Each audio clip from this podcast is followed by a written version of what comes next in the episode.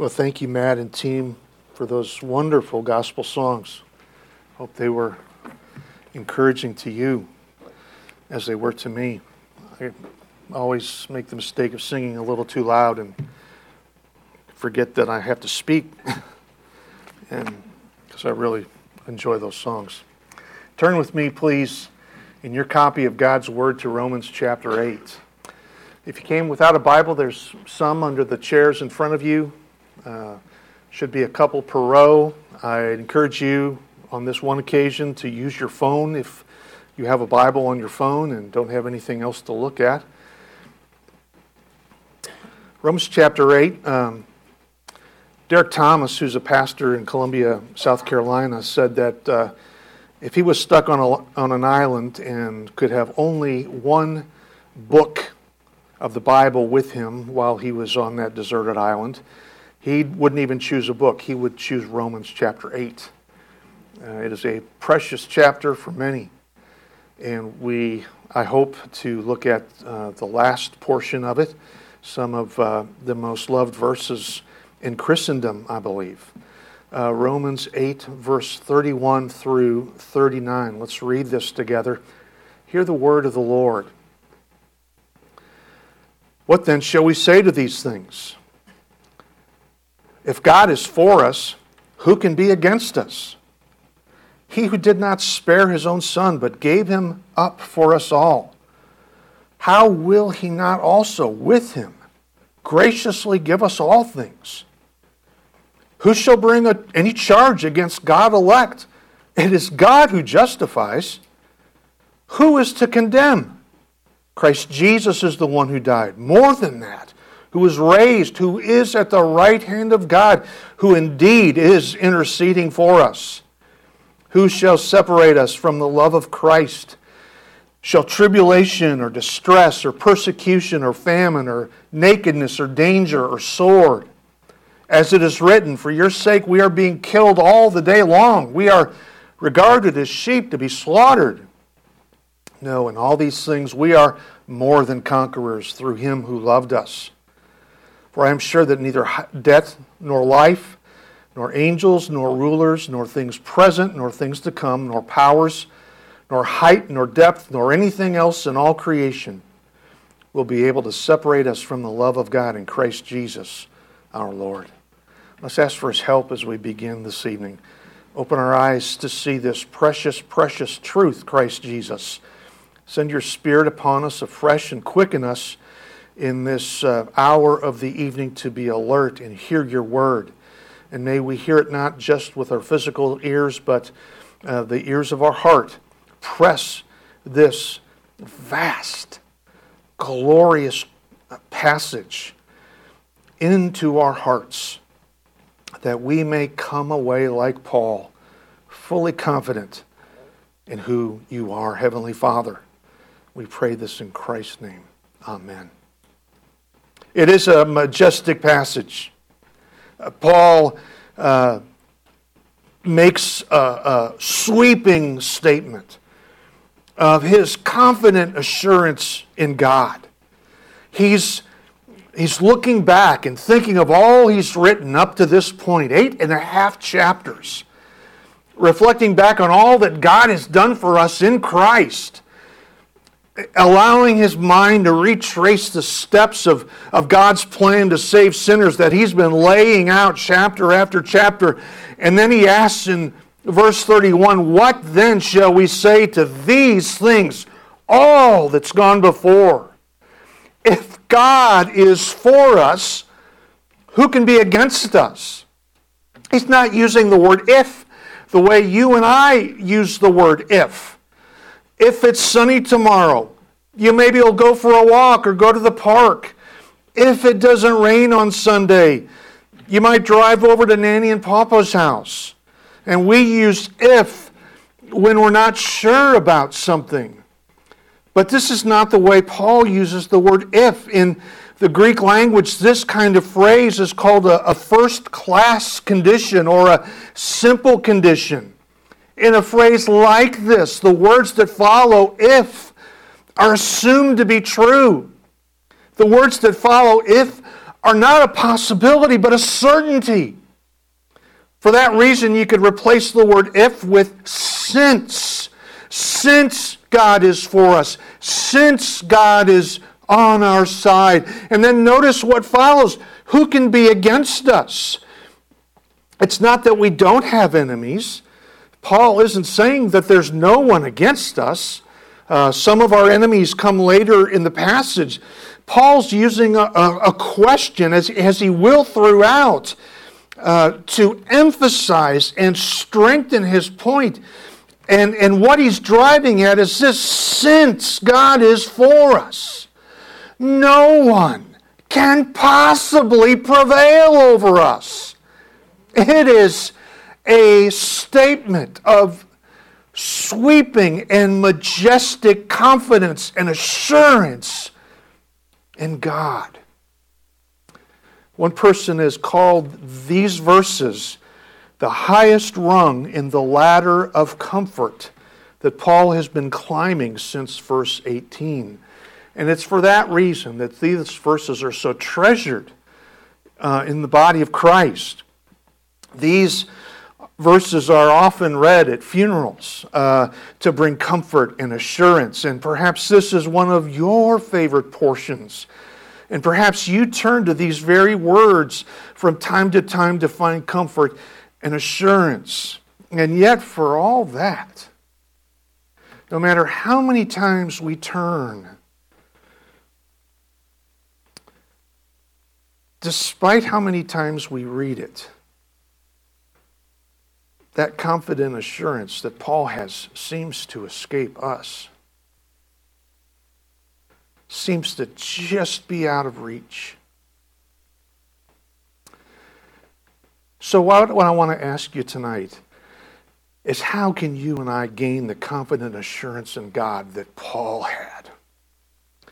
And how can you and I reach the highest rung in the ladder of comforts? Well, in order for us to reach where Paul is, we need to look in three places this evening. Paul mentions three different places uh, where he looks to find this confident assurance in God. First, we look to the cross in verse 32. Second, we look to the courtroom in verse 32 and 34. And finally, we look to our connection with Christ in verses 35 through 39. So let's First, very appropriately, turn our attention to the cross. This first place that Paul looks to gain this assurance. It's the cross. He's going to tell us three things about the cross uh, in the verses that follow. Uh, first of all, he's going to tell us that God did not spare his son. Verse 32 begins He who did not spare his own son. The word spare means to withhold the affliction or punishment that was intended, to forbear. It means not inflicting the full measure of punishment on someone, it means to hold back. We hear Paul using this word as he writes to the church in Corinth. Remember, that was a pesky church. I warned those who sinned before and all the others, and I warn them now while absent as I did when present on my second visit, that if I come again, I will not spare them. Next time I come to town, I'm not holding back, but I will uh, dish it out to those who have been disobedient to Christ. We hear it in Acts 28, the same word, uh, spare. Uh, Paul was speaking to the Ephesian elders. I know that after my departure, fierce wolves will come in among you, not sparing the flock. These false teachers that are coming, they will not pull any punches. They will dish it out on the unsuspecting sheep under your care. And so when Paul uses this word, he who did not spare his own son, he wants to, us to think about another father who didn't spare his son. Uh, the word Paul uses in, in verse 32, it's the same word the Greek Old Testament uses in the story of Abraham offering up Isaac. And Genesis 22 16 says, The Lord says to Abraham uh, here, By myself I have sworn, declares the Lord, because you have done this and have not withheld your son. You didn't spare him, you didn't hold him back. Isaac, we know, was delivered uh, by God's intervention, but for Christ, there was no intervention. No one else could take the place of the Lamb of God. If anyone ever deserved to be spared, it was Jesus. He lived a perfect, sinless life. If there was ever a person who deserved to have the full punishment withheld, it was Christ. 2 Corinthians 5:21 says for our sake he made him to be sin who knew no sin. He came only to do the will of his Father. Uh, uh, in John 4, it says, My food is to do the will of him who sent me to, and to accomplish his work. And then in chapter 17, Jesus said, I glorified you on earth, having accomplished the work you gave me to do. Christ lived a life of perfect obedience to his Father. If ever there was anyone who deserved to be spared, it was Christ. But it says, He who did not spare his own son. God did not spare his son. Instead, the second thing we see is that God handed over his son. Uh, it continues He who did not spare his own son, but gave him up and that word, that phrase, gave him up, translates a single Greek verb, and it's a specific term used for handing someone over to the authorities. So, for example, we hear Judas Iscariot uh, handing Jesus over in Matthew 26. It says, Then one of the twelve, whose name was Judas Iscariot, went to the chief priests and said, What will you give me if I deliver him over to you? We hear about the chief priests handing Jesus over in Matthew 27. When morning came, all the chief priests and the elders of the people took counsel against Jesus to put him to death, and they bound him and led him away and delivered him over to Pilate. And finally, we read about Pilate handing him over in that same chapter, the governor again said to them, Which of these two do you want me to release to you? And they said, Barabbas. Pilate said to them, Then what shall I do with Jesus, who is called Christ? They all said, Let him be crucified. Then he released for them Barabbas, and having scourged Jesus, delivered him to be crucified. But notice our verse. Who hands Jesus over in our passage? Notice who delivers him up here in verse 32. God hands him over. God delivers him up. He who did not spare his own son, but gave him up. And so the echo of that is in Acts chapter 2. This Jesus delivered up according to the definite plan and foreknowledge of God. And so we hear uh, one man summarize it like this Who delivered up Jesus to die? Not Judas for money, not Pilate for fear, not the Jews for envy, but the Father for love. It was ultimately God who handed over his son. The handing over of Christ was part of God's sovereign purpose. It was a sovereign handing over. Not only was it sovereign, uh, decreed by God, done out of love for lost sinners, it was also substitutionary. Because look at that middle phrase of verse 32 in your Bible, but gave him up for us all. Who's the all? They're identified specifically.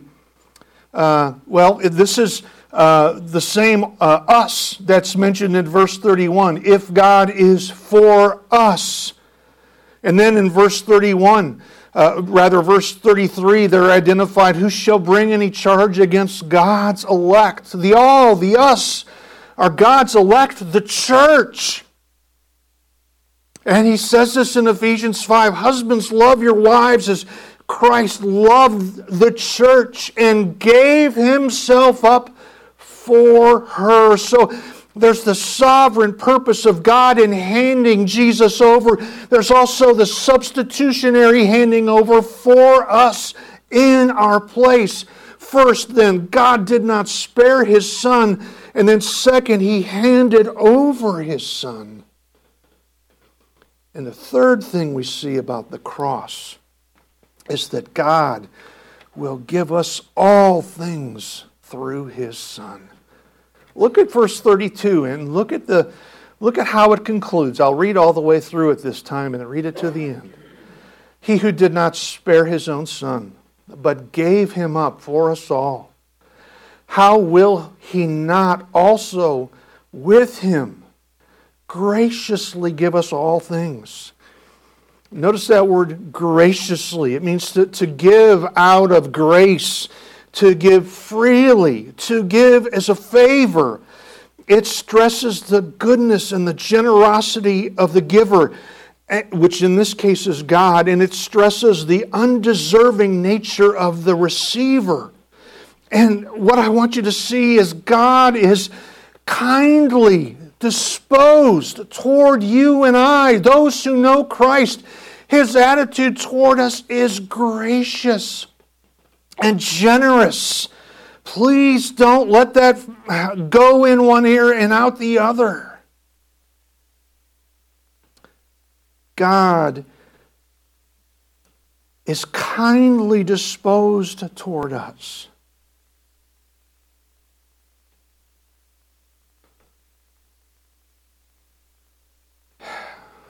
But that is so often not the way we think of God.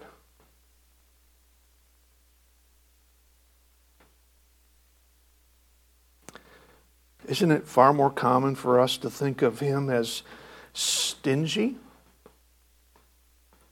and miserly? I don't know about you, but I often catch myself being this way to my children.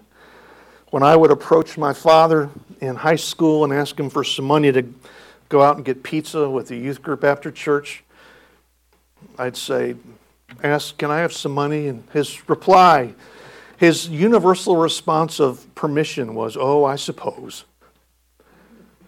Oh, I suppose. And boy, I hear myself saying the same thing to my children. Can I do this?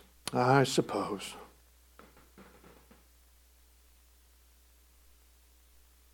We have this strange view of God that does not view him as graciously giving us all things. In fact, someone writing a long, long time ago describes this view. He says, Consider that it is the greatest desire of God the Father that you should have loving fellowship with Him. His greatest desire is that you should receive Him into your soul as one full of love, tenderness, and kindness to you.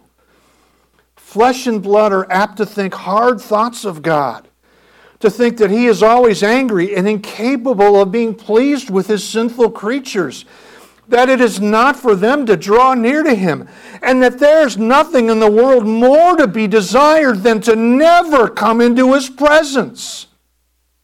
Satan rejoices when he can fill your heart with such hard thoughts of God Satan's purpose from the beginning was to fill mankind with lies about God. So there was an English storyteller named T.H. White, and he shared this account from his childhood.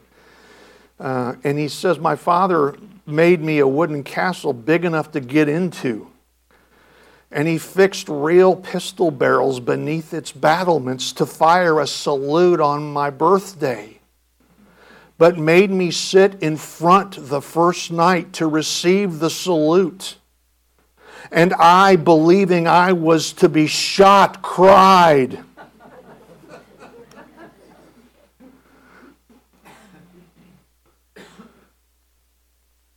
How many times have we too, this states, misinterpreted the ambiguity of life and thought ourselves to be shot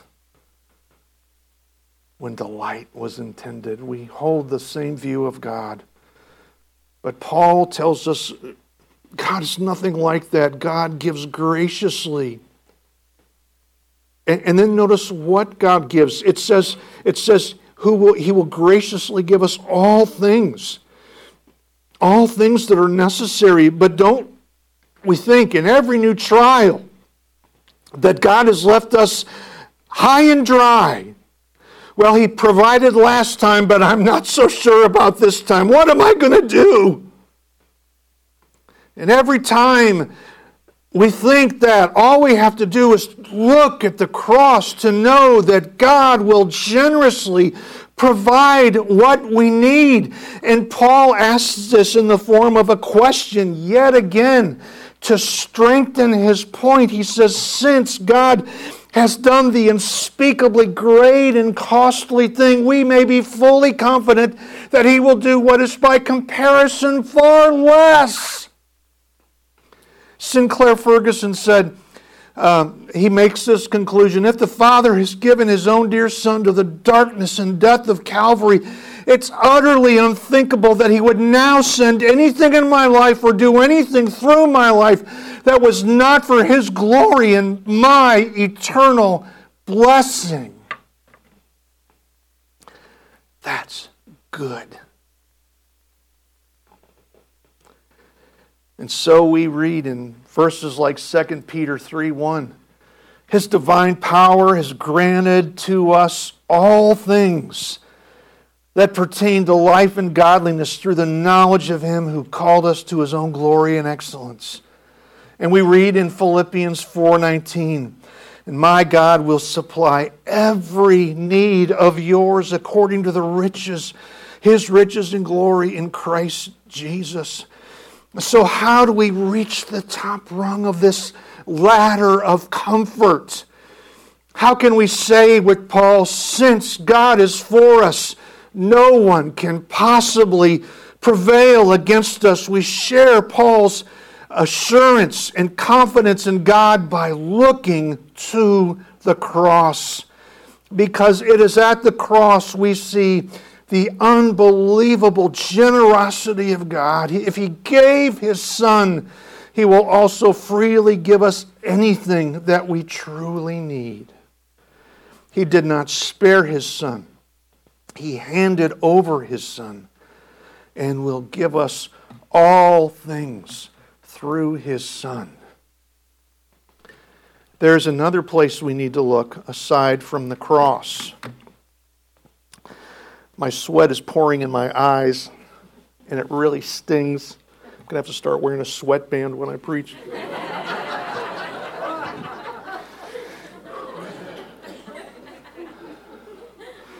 it's a very unpleasant thought, isn't it?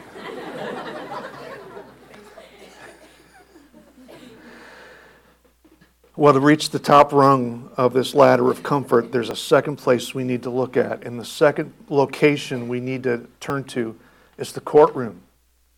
First the cross, and then the courtroom. And Paul's going to describe that uh, two people in this courtroom to us. The first person we see in the courtroom is God, our judge. Look at verse 33 in your Bible. Who shall bring any charge against God's elect? It is God who justifies. Note another question, and you know what he's doing when he asks a question now. It's a rhetorical device, and he is making it emphatic. Who would dare to bring a charge against God's elect? We've already read right above this that this judge is incredibly gracious to us, that he's on our side, he's kindly disposed toward us. But here in verse 33, we learn something else about our judge, the judge of the universe.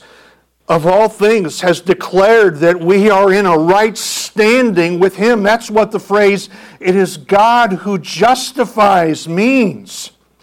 Uh, Paul said this earlier in chapter 5. Therefore, since we have been justified by faith, we have peace with God through our Lord Jesus Christ. All those who have put their faith in the atoning death of Christ have been declared not guilty the perfect life that Jesus Christ lived on earth has been credited to you and I. And then seeing God, uh, and, and then God seeing us in Christ declares that we are no longer unrighteous, but righteous. Because of our faith in Jesus, he declares that we are in a right standing with him. This is a truly amazing thing. And since it is God who justifies, since it's God who declares us not guilty, since God declares we're in a right standing with Him, the, the God of the universe, who would dare contradict Him? Who can bring any charge against God's elect? It is God who justifies. Wow The first person in the courtroom is God, our judge, who's declared we're in a right standing with Him, but there's someone else in the courtroom. And the someone else is uh, Christ, our intercessor, our advocate. Christ, our go between. Look at verse 34. Who is to condemn? Christ Jesus is the one who died. More than that, who was raised who is at the right hand of God, who indeed is interceding for us. The word condemn in verse 34 means to, to bring legal charges against someone. And we know that Satan is constantly attempting to bring charges against us. Revelation 12:10 describes it. Uh, John says, And I heard a loud voice in heaven saying, Now the salvation and the power and the kingdom of our God and the authority of his Christ have come. For the accuser of our brothers has been thrown down, who accuses them day and night before our God. But even though we know that Satan constantly accuses us, he will not be successful because Christ is at the Father's right hand pleading our case. And so we read in 1 John chapter 2 my little children, I'm writing these things to you so that you may not sin. But if anyone does sin, we have an advocate with the Father, Jesus Christ the righteous. Can you, you're going to mess up tonight. I've messed up today. But this says that when we do, when we sin, however great or small, Jesus Christ is at the right hand of God and is pleading his wounds on your behalf. provided that you've trusted in Him as your Savior and Lord. And then we read in Hebrews chapter 7, uh, verse 25. Consequently, he is able to save to the uttermost those who draw near to God through him, since he always lives to make intercession for them. Always lives to make intercession for them. There's never a day off. Doesn't need a day off, thank God. Really, thank God.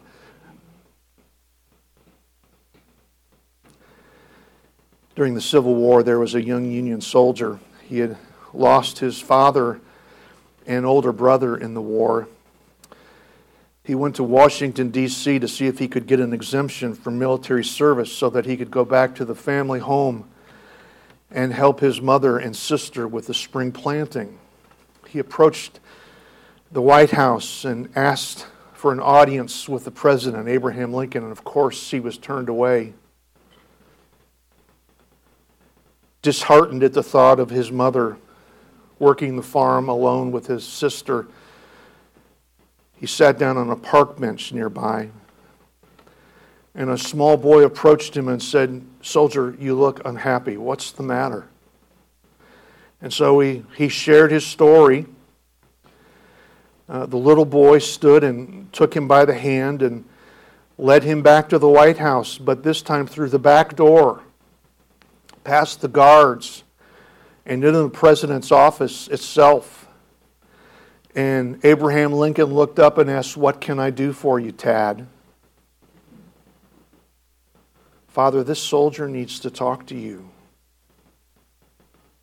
And the soldier was not turned away. And we have Christ to go before God the Father on our behalf plead his wounds. So, how can we gain this assurance that Paul has in verse 31? And how can we reach the top rung in this ladder of comfort? How can we join Paul in saying, Since God is for us, no one can possibly prevail against us? We, we share this assurance by looking to the courtroom. First, we look to the cross. Second, we look to the courtroom where we see our judge and our intercessor. There's one third location that we need to look.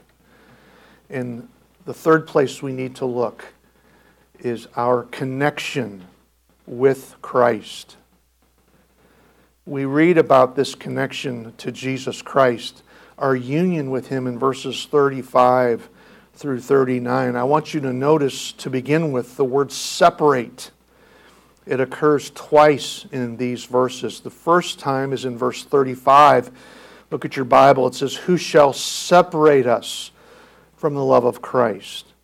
And then the second time you see the word separate, it comes at the very end in verse 39 nor height, nor depth, nor anything else in creation will be able to separate us from the love of God in Christ Jesus our Lord. It means much like it sounds, it means to divide, to part, to tear in two. And notice again, Paul uh, for who knows how many times, puts it in the form of a question to make it emphatic and to drive it home to us. No one shall ever separate us from the love of Christ. The normal events that God's people experience will not separate us from the love of Christ. For example, in 35, who shall separate us from the love of Christ? Shall tribulation? or distress or persecution or famine or nakedness or danger or sword. As it is written, the, to, uh, for your sake we are being killed all the day long. We are regarded as sheep to be slaughtered. No, in all these things we are more than conquerors through him that loved us. Uh, in all these things, the normal events ha- that happen to Christians, God enables us to be super conquerors, it says in verse 37 the word Paul uses is huper nikao. Nikao is the word for conquer, and from it we get words like Nike. Um, and then the preposition in front of it, huper nikao, is where we get our English word hyper. And when you put a preposition in front of the word like this, it intensifies the meaning of the verb. And so, in these normal experiences of God's people, we are hyper conquerors. We are super conquerors. We are more than conquerors. These normal experiences will not tear us from Christ. Neither will anything else in all creation, as verse 38 goes on to say. For I am sure that neither death nor life, again, the events of life, nor angels, nor rulers, nor powers, there's, there's no spiritual power, good or evil and, and he goes on, nor things present, nor things to come. There's no event. And in verse 39, nor height nor depth. The highest height can't separate us from Christ, and the deepest depth. And, and then, as if that's not enough, to make it fully comprehensive, he concludes, nor anything else in all creation. Absolutely nothing in God's creative universe can tear us apart from Jesus Christ. Isn't that amazing? Even your sin cannot separate you from Christ. Nothing in, in all the creative, created universe that can dissolve this indissoluble union with Jesus. We have a bond with our Savior that simply, it, it simply cannot be broken. For years I was, I've used super glue. And I remember when super glue first came out, and you probably remember the, the commercial with the construction worker who put glue on his hard hat and held it up to an I beam, and there's this guy swinging his legs like that's the best use of super glue.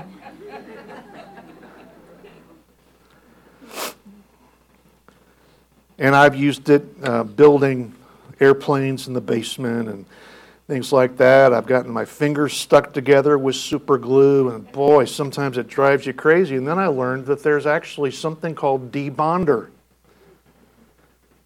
and you, it's in a tube just like super glue, and you put it on, and just like that.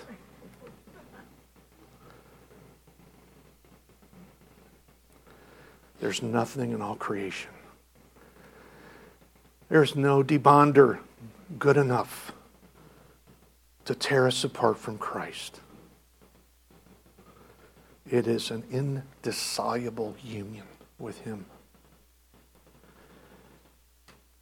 How do we reach that top rung? And join Paul in the in saying verse 31 since God is for us no one can possibly prevail we look to this third location and we look to our connection with Christ described in 35 through 39 nothing can separate us from the love of Christ these are the three locations that Paul gives us. Three places to turn to to gain the confident assurance in God that he had, to reach this highest rung in the ladder of comfort, to uh, echo Paul's words since God is for us, who can be against us? And it's three, three places we look. We look to the cross and we see that God didn't spare his son, but handed him over for us and will graciously give us all things. We look to the courtroom where we see our judge has declared us not guilty and our intercessor ever living to plead his wounds for us. And lastly, we look to this indissoluble union with Jesus Christ, our connection with him that can never be broken. You see why Good Friday is the best Friday of all. We look to the cross where God has proven his generosity to us and demonstrated his love by laying handing over his son to take our place on the cross and to pay for our sins. We can't begin to thank you enough, Father for your indescribable gift. And I pray that this weekend you would help us to mull over these verses and to think about how great we have it. That we can look to the cross, and because of the cross, we can look to the courtroom. And because of the courtroom, we can look at our connection with Jesus, your Son. And we're grateful. And please help us to overflow with gratitude and thanksgiving for what you've done. Help us to see this with new eyes. Help us to apply these precious truths to our worries, to the things that are bothering us as we came in this evening. That we would join Paul in this confident assurance in you that you cannot fail. Who uh, can prevail against us? No one. Please quicken us further as we prepare uh, to take communion now and to remember the death of your Son. We pray, Father, in Jesus' name. Amen.